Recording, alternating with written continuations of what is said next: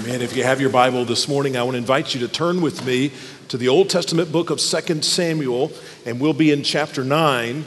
As you can see from the plates in front of me, we're going to celebrate uh, this morning. Uh, the Lord's Supper ought to be one of the greatest celebrations in our lives. Now, it's been my experience through the years that oftentimes the Lord's Supper feels more like a funeral than a celebration. Uh, but today, we're going to celebrate uh, the grace and mercy of God. And I want to show you why it should be a celebration by turning to 2 Samuel chapter 9. If you were to ask me what are my favorite chapters in all the Bible, I would have to say Romans chapter 8, of course, and John chapter 15, but I, think in the top three would be 2 Samuel chapter 9. This is an extraordinary chapter and some good news for us that will tell us why this is such a great celebration as we take the Lord's Supper today. So we're just going to jump right in. Verse 1 says David asked, Is there anyone remaining from the family of Saul that I can show kindness to for Jonathan's sake? Now, let's see if we can figure out the setting of this event. Jonathan was uh, the king's son, the previous king's son. And he had died in battle recently, along with King Saul, his dad. And Jonathan was a man who was separated from David. David is, is the king today, or at least when this uh, passage was written, he was the one who had authority. And so David and Saul, the previous king, they, are, they were at odds for many, many years. Saul felt like David was trying to take his throne, that he was this bloodthirsty man. None of that was true, but that's what Saul thought. And so you've got Saul, the previous king, you've got his son Jonathan, who has died, and you've got the present king, King David. Now, you need to understand something, I think, as the story begins about how a, a king would operate in that day, in that culture. The king had absolute position. That meant that nobody ranked higher than the king. There was no legislature, there was no Supreme Court to whom you could appeal his decision. He had absolute position. In addition to his position, he had power, absolute power. He could raise up armies, he could uh, raise taxes, he could lower taxes, he could make a law one day and he could change it the next. He had absolute power. And along with that absolute power came something called an absolute prerogative. The king could decide if someone was to live or die. In fact, if the king said you were to die, that that ended all discussion. You were executed and you could appeal to no one. In, fact, in some cultures, when you approached the king's throne, he would give you a thumbs up or a thumbs down, just sort of based on whatever kind of mood he was in that day. And if he gave you a thumbs up, then you could come in and you could have audience with the king. But if he gave you a thumbs down, then not only were you not allowed to see the king, but you were executed so that you could never come in and get the king in a foul mood again. He had this absolute prerogative of life and death. But along with that, came something called the royal purge. And you've got to understand that, I think, to understand this story. Typically, when one king died, the next king would be his son or his grandson and the throne stayed in the family. Does that make sense? And so it was just passed down from family member to family member. But occasionally, there would be a change of families, a change of dynasties. And so one king would die, and his family would not inherit the throne, but another family would step in. And that's what's happened, by the way, between Saul and David. Saul was the king, and so everybody would have assumed that Saul's son Jonathan would have been the next king. Uh, but he wasn't, and neither was his grandson. And so the, the line ended in Saul's family, and now a new dynasty, a new family ascends to the throne. That's David's family. Now, ordinarily, when that happened, the new king would hunt down everybody in the previous king's family and have them executed. Now, the reason you did that was obvious, right? You didn't want somebody a few years down the road uh, to, uh, to rise up and claim the throne, and so you just had all of those people killed. That was an accepted practice, and the king had the full authority and power to do that. And so here in verse 1, we see these three characters, and I, I hope you know who they are. We've got David. Uh, we've got Saul and Jonathan. Both of those are dead. Saul was the previous king. Jonathan was his, was his son. Now look at verse 2. It says, There was a servant of Saul's family named Ziba, And they summoned him to David, and the king said to him, Are you Ziba? I am your servant, he replied. And so the king asked, Is there anyone left of Saul's family that I can show the kindness of God to? Now, this would have been a very suspicious question. Because while David said he wanted to show kindness to someone in Saul's family, Ziba most likely did not believe that.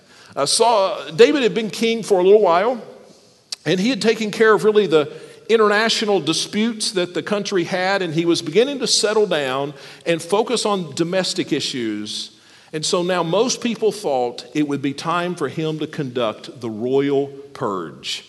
And so he calls this uh, servant of Saul and he says, Is there anyone left in Saul's family that I can show kindness to? And the servant must have thought, I bet you'll show kindness uh, that's not your plan. I know what your plan is. But what, um, what Ziba didn't know is that there was this unique relationship between David and Jonathan.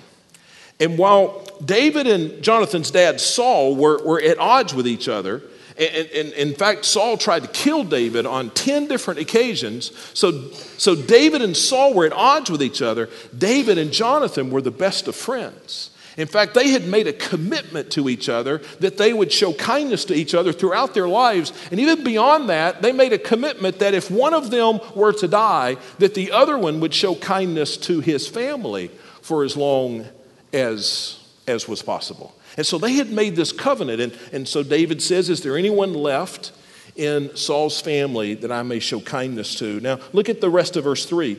It says, Ziba said to the king, there is still Jonathan's son who was injured in both feet.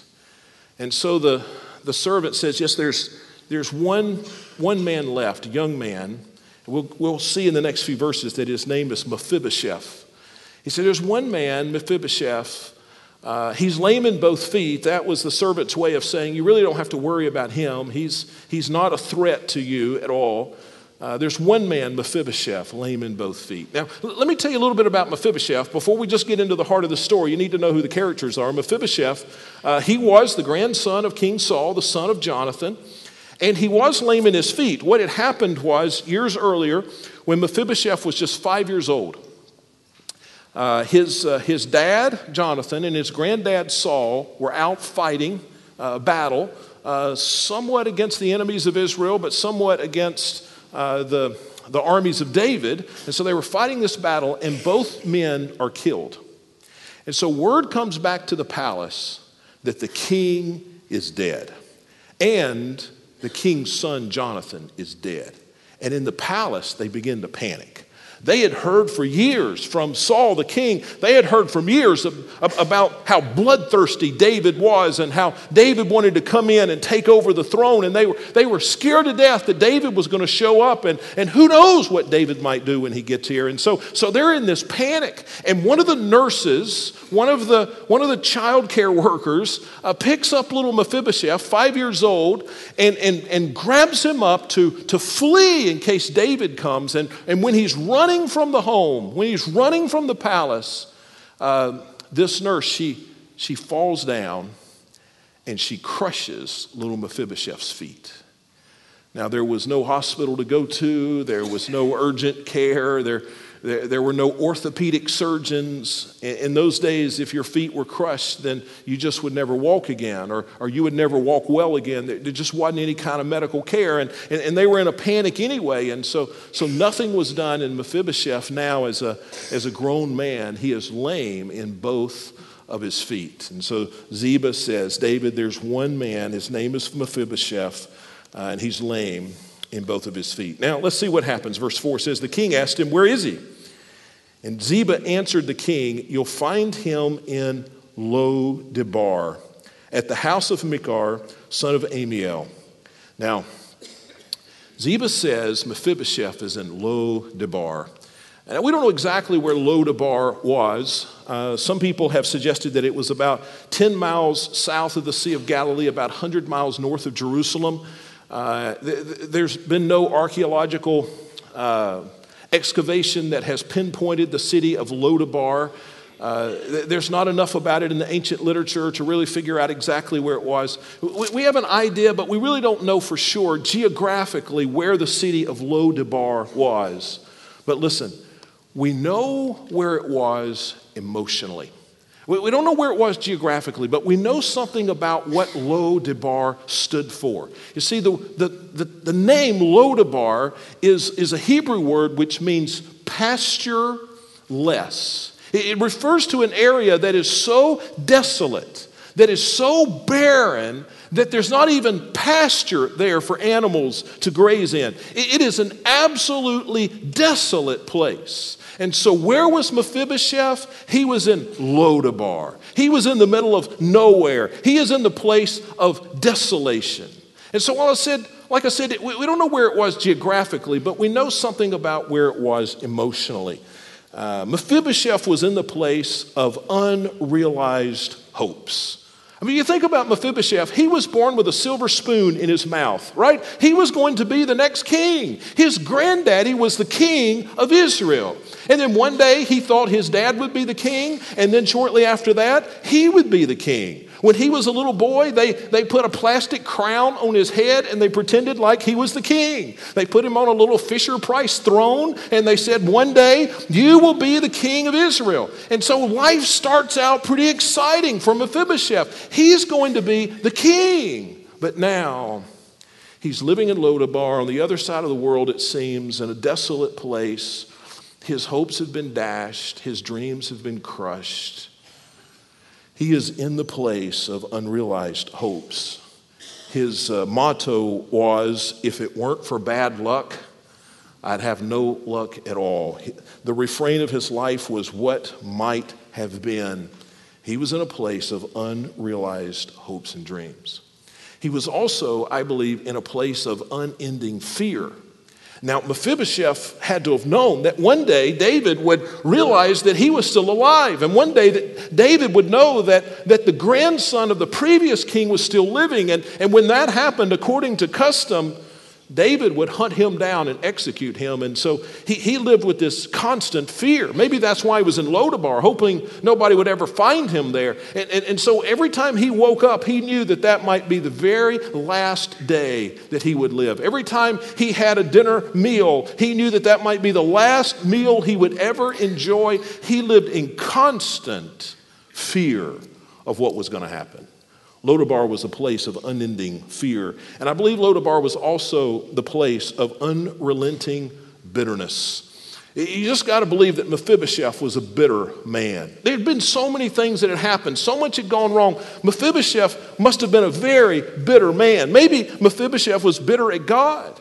God, why would you let something like this happen? God, why couldn't you protect me? God, why did you let my grandfather die? Why did you let my father die? Why, why, did you let this, this series of circumstances take me from the palace to the backside of the world? I'm crippled, I'm poor, I'm broke, I'm helpless, I'm weak, I'm scared to death. Maybe he was angry at God for letting all these things happen. Or maybe his bitterness wasn't so much at God as Perhaps it was at David. Maybe he was bitter at David. David, that, that bloodthirsty man, that, that, that man who, who, who has, uh, uh, who, who, has caused my grandfather to die and to lose the throne. And, and if it weren't for David, if it weren't for his, his cruelty, if it weren't for his meanness, then, then, then maybe I wouldn't be where I am, where I am today. So maybe he was angry at David. Or maybe he was, maybe he was angry at that nurse Maybe he was angry at her. She wouldn't have been so careless if she. She, she would have just watched where she was running. Had she been a little bit more careful, I wouldn't be experiencing what I'm experiencing now. He, he lived in Lo-debar, a place of unrelenting bitterness. Now, listen, here's why I, I point that out as we go through this story, because I believe that some of you are living in Lodabar. See, see, I, think, I think some of you are, are living in a place where where you have unrealized hopes, where, where you thought certain things would happen and they haven't. You thought things would work out differently and they haven't. You, you, you had dreams for your marriage, you had dreams for your career and your life and your health, and, and, and things just hadn't turned out like you always imagined that they would. Maybe you live with unending fear fear of what's going to happen. How are you going to pay the bills at the end of the month? What's, what's the next report going to say from the doctor's office? Maybe you live with unending fear. Maybe you, maybe you live with bitterness. Maybe somebody has mistreated your marriage. Maybe somebody has taken advantage of you. Maybe somebody has been dishonest. They've lied. They've hurt you. Maybe it's been a boss or a spouse or a parent or a child or, or somebody close to you. And, and so you're, you're, you're bitter. Had, had they just not done what they did and said what she said? And so we need to, we need to pay close attention to this story, I think, because a, a, a lot of people every day live in Lodabar. Now let's continue because this is a good news story. Verse 5 says So King David had brought him from the house of Machir, son of Amiel, in Lodabar. And now it begins. Verse 6 Mephibosheth, son of Jonathan, son of Saul, came to David. He fell face down and paid homage. And David said, Mephibosheth. And he said, I am your servant. And so God has brought him, I'm sorry, David has brought him to the palace. And he, uh, uh, they probably had to pick him up. Uh, they probably had to help him get in. They put him in the floor just there in front of the throne. He's scared to death. And now, what is David really going to do? Now, look at verse 7.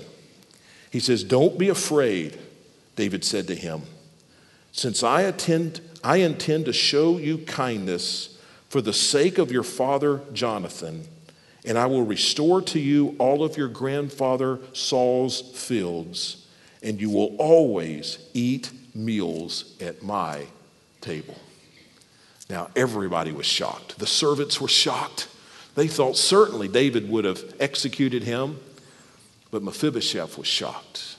Here he had come just knowing that this was going to be the end. Mephibosheth, uh, he really had no, no argument against, against David's decision. If it would have been a decision to kill him, he, he was the enemy. He was the, he was the grandson of the previous king. He, he had nothing to offer the king. He couldn't pay him with any money, he couldn't do any service, any work. He was, he was poor and broke, he was, he was lame in both his feet. And so here David says, No, I brought you here just just to bless you. And I'll give you the property that belonged to your, to, to your grandfather Saul, which, by the way, was not just a small piece of property. It, it would have been, it would have made him the, perhaps the second richest man in the kingdom.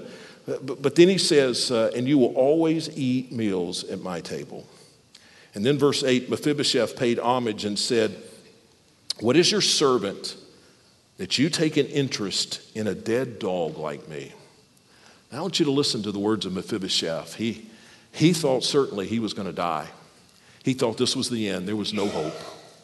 And now he says, Why have you taken notice of a dead dog like me?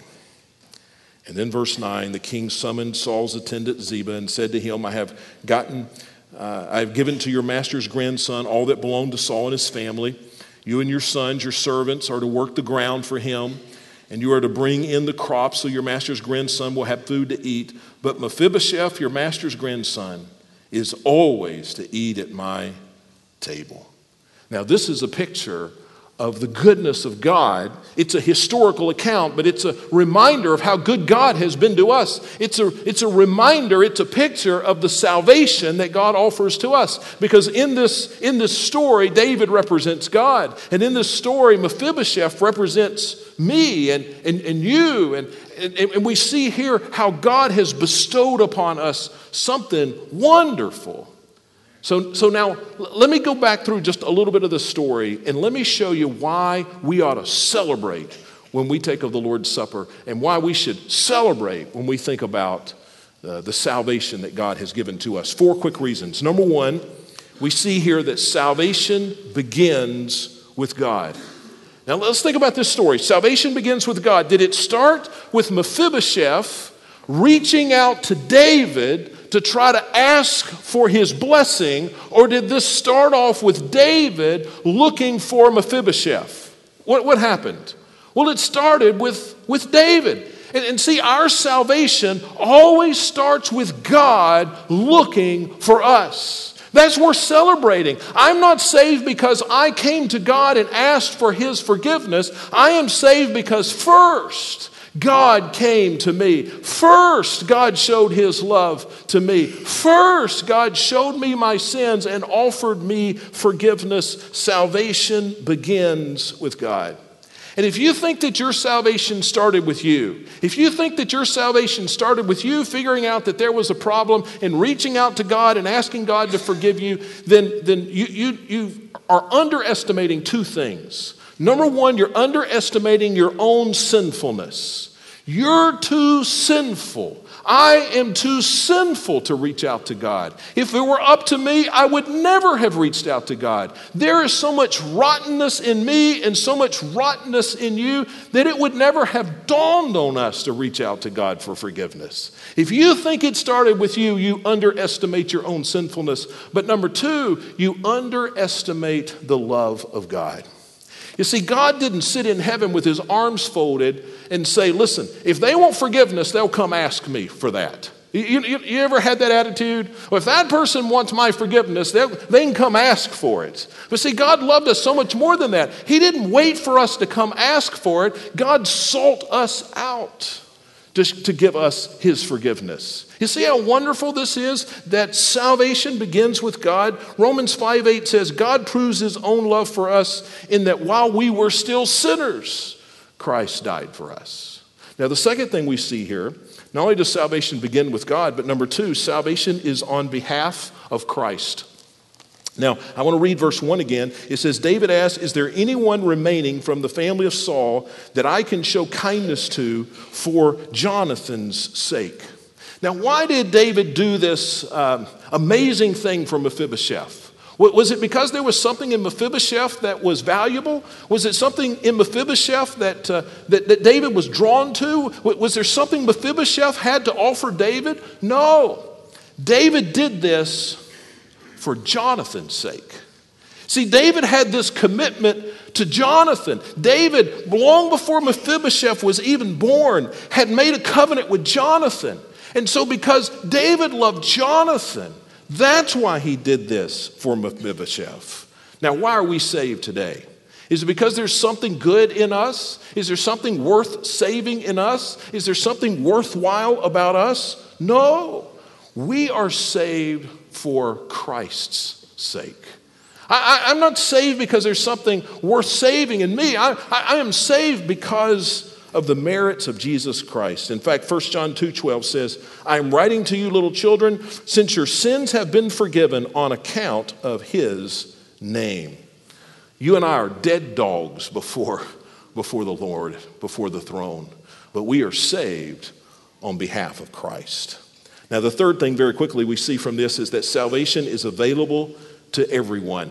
If you notice back in verse 3 and verse 4, it says, The king asked, Is there anyone left in Saul's family that I can show kindness to? He, he didn't put any qualifications on that. He said, Is there anyone left? Anyone. And then Ziba told him that there was still one left, and the king just simply said, Where is he? Where is he? I, will take him. Where is he? That's the one I want. Now, listen, what we learn from this is that salvation is available to anyone. It, it doesn't matter, salvation is available to you. It doesn't matter what your sin is. Now, in this story, Mephibosheth's lameness, his, his being crippled in his legs, represents, uh, represents our sin. But you notice that when, when David said, Is there anyone left that I can show kindness to? And Ziba said, Well, there is one man, but he's lame. David didn't say, Well, exactly how lame is he? I mean, how bad is it? No, David didn't care. David didn't care how lame it was. And, and, and, when, when God saves us, He doesn't care how badly we have sinned. He didn't say, Well, let me tell you, how, let me ask you, how, how badly have you sinned? He doesn't ask that. Uh, uh, notice also, uh, it doesn't matter what situation you're in. When Ziba told David, Well, he's in Lodabar, David didn't say, Lodabar. Now, how did, before we do something, we need to find out how did he end up in Lodabar? No, David didn't care about his situation. God didn't care about our situation. Anybody can be saved regardless of their situation. And when Ziba said that uh, Mephibosheth was a long ways off, David didn't say how long, how far. And God will save us regardless of how far away we are. You know, salvation is the great equalizer Uh, we really hadn't even looked at the best verses in this chapter. Look down at verse 11. It says, Ziba said to the king, Your servant will do all that my Lord commands. And so Mephibosheth ate at David's table just like one of the king's sons. Now imagine this David's sitting at the head of the table, and uh, the dinner bell rings, and so the children of the king come in in all their royalty. Amnon comes in, clever, witty, he's a natural leader. Uh, Joab, the mighty warrior, comes in and sits at the table. Absalom, wearing a crown, looking princely. Tamar, perhaps the most beautiful woman of that day. Solomon, the smartest man ever to live. And so they all come to the table and they all look so good. And then here comes Mephibosheth. And it takes him a long time to get there. I don't know if he's on crutches or a cane or somebody's carrying him or he's crawling, but it takes, it's hard for him to get there. He gets there, it's, uh, it's pitiful. Somebody probably has to pick him up and put him in the seat. He, he, he doesn't compare to Amnon or Joab or Solomon, doesn't compare at all until he gets in the seat and he, and, and he pulls the tablecloth over his uh, crippled legs. And you know what, at that point? He's just like everybody else. And you know, regardless of our sin, when we come before the Lord and He saves us and we come to eat at His table, we're all the same. We're children of the King. Now, let me tell you one last thing that we see here is that salvation is enduring. How long will Mephibosheth eat at David's table? Did anybody catch it? It's back in verse 7. He says that you will always eat at my table. Isn't that amazing? How long will my salvation last? As long as God is on the throne. Let me show you one more verse. It's the last verse in the chapter, and I'm out of time, but I, I've got to show you this verse. It's the best verse. It says, However, Mephibosheth lived in Jerusalem because he always ate at the king's table. His feet had been injured. But I wonder why he tells us there his feet had been injured. We, we already knew that, right? He's, he's told us two or three times in this short story. There are no accidental words in Scripture. I think it's a reminder at the end that even though he was at the table, he still had wounded feet, he still had lame feet. And you know, even though I am at the table of the king, you know, I still struggle with sin. You still struggle with sin. But we're still there because of the kindness, the mercy, and the grace of God. Now, let me lead us in a word of prayer, and then our men are going to come and we're going to prepare the Lord's Supper. And we're going to celebrate this wonderful salvation that God has offered to us. And we're going to celebrate how good and how mighty is His grace and mercy. Let's pray. Father, help us right now to be reminded of how wonderful, how mighty you are. And help us to be reminded of your goodness and your grace. And we pray this all in Jesus' name. Amen. If you will come, men and let's prepare the Lord's Supper. I'm going to ask you as you receive the elements simply to hold on to them. And uh, once everybody has uh, the bread and the cup, uh, we will take of them together.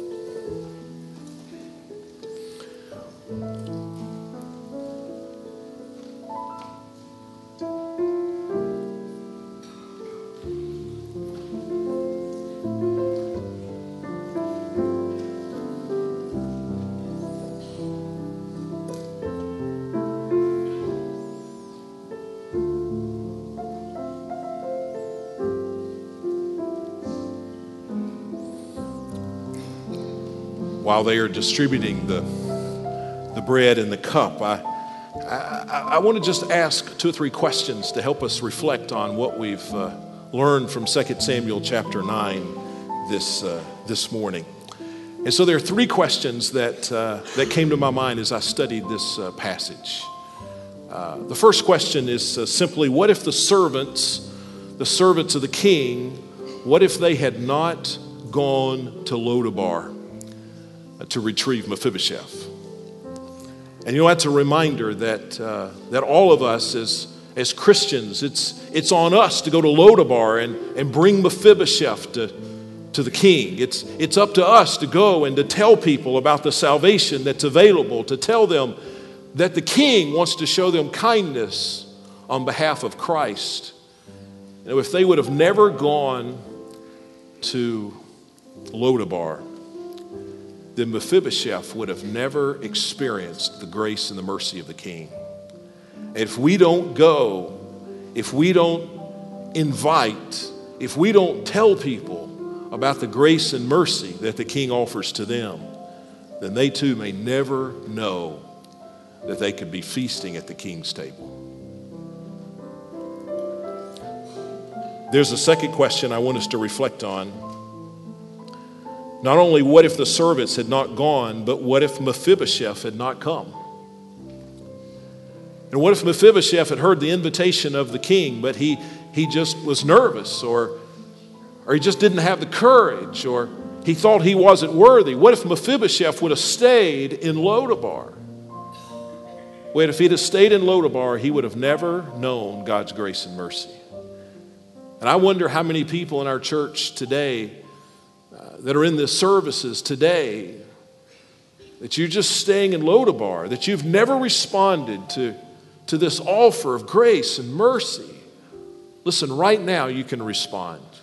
Right now you can say, uh, Lord, King of heaven and earth, I come to you and accept your forgiveness and your grace and your mercy. Not because I'm worthy, not because there's something valuable in me, but because of the merits of the life of Christ and his death on the cross. Are you still in Lodabar? Do you need to respond to the invitation of the King? There's a third question that uh, stuck out to me as I just meditated on this chapter this week. Not only what if the servants hadn't gone and what if Mephibosheth hadn't come, but maybe the most important question would be what if Mephibosheth hadn't stayed? So Mephibosheth comes and he's eating at the table of the king, and it must have been just a wonderful thing. There was no longer any fear, there was no longer any bitterness, there was no longer any hunger or poverty. He was right where he needed to be. But what if Mephibosheth, after two or three weeks, would have caught the next ride back to Lodabar? What if Mephibosheth hadn't stayed? What would have happened if he had gone back to Lodabar? Well, I think several things would have happened. I, I, think he would have he would have experienced the bitterness once again. He would have experienced the, the fear. He, he, he, would have, he would have lost the joy and the peace. Had he gone back to Lodabar, everything would have changed. But let me tell you something else that would have happened. I think had Mephibosheth gone back to Lodabar, I think it would have broken David's heart. I think every night when David sat at the table and looked across and saw the empty spot where Lodabar was to be sitting, I, I, I think it would have broken the king's heart. The king wanted Mephibosheth to be there. He, he wanted to show this kindness to Mephibosheth. It would have saddened the king. Well, listen, I think the third thing that would have happened, I, I think the king would have left Mephibosheth's dinner plate right where it was. I don't think he would have kicked him out. I don't think he would have told him he could never come back. I think he would have left the dinner plate on the table and he would have said, Every day, I hope today Mephibosheth comes back home. Now, here's why that question is important because I believe there are some people, genuine Christians, you're children of God, you've accepted Christ as your Savior, but you've gone back to Mephibosheth. I'm, I'm sorry, you've gone back to Lodabar. You've gone back to the world. You've gone back. You've gone back. But listen, every day the Father longs for you to come home. Every day he looks at the place that's still set for you at his table.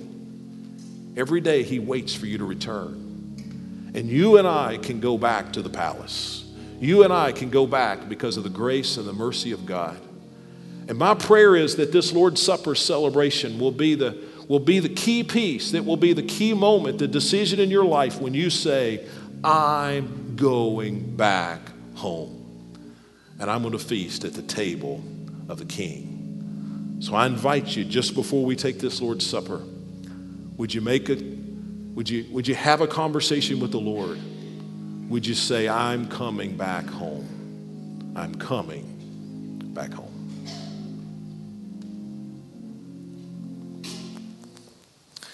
It is said that on the night before he was betrayed at the conclusion of the feast of the Passover, which he and his disciples were celebrating together, that he took bread and having blessed it, he broke it and gave it to his disciples and said, This is my body, which is given for you. And when he did that, he instituted this very peculiar, this very special celebration where we could eat of the bread and remember the body that has been sacrificed. And we could drink of the cup and we could remember the blood that has been shed for us. And we could celebrate that salvation is ours because of the goodness of our God and the merit of our Savior. In John chapter 6, verse 58, Jesus says, This is the bread that came down from heaven. It is not like the manna that your ancestors ate and died, but he who eats of this bread shall live forever.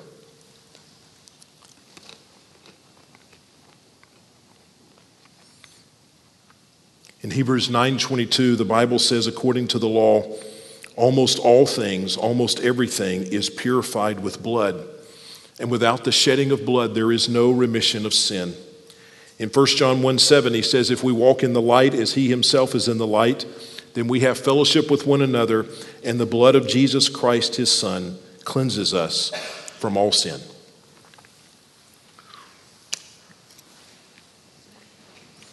Let us pray. Father, we celebrate that salvation is ours. We celebrate your goodness and your grace. We celebrate the love that sought us out and offered forgiveness to those who would respond to you. Father, thank you that we are eating at your table today and every day for all of eternity. And we pray this in Jesus' name. Amen. Amen.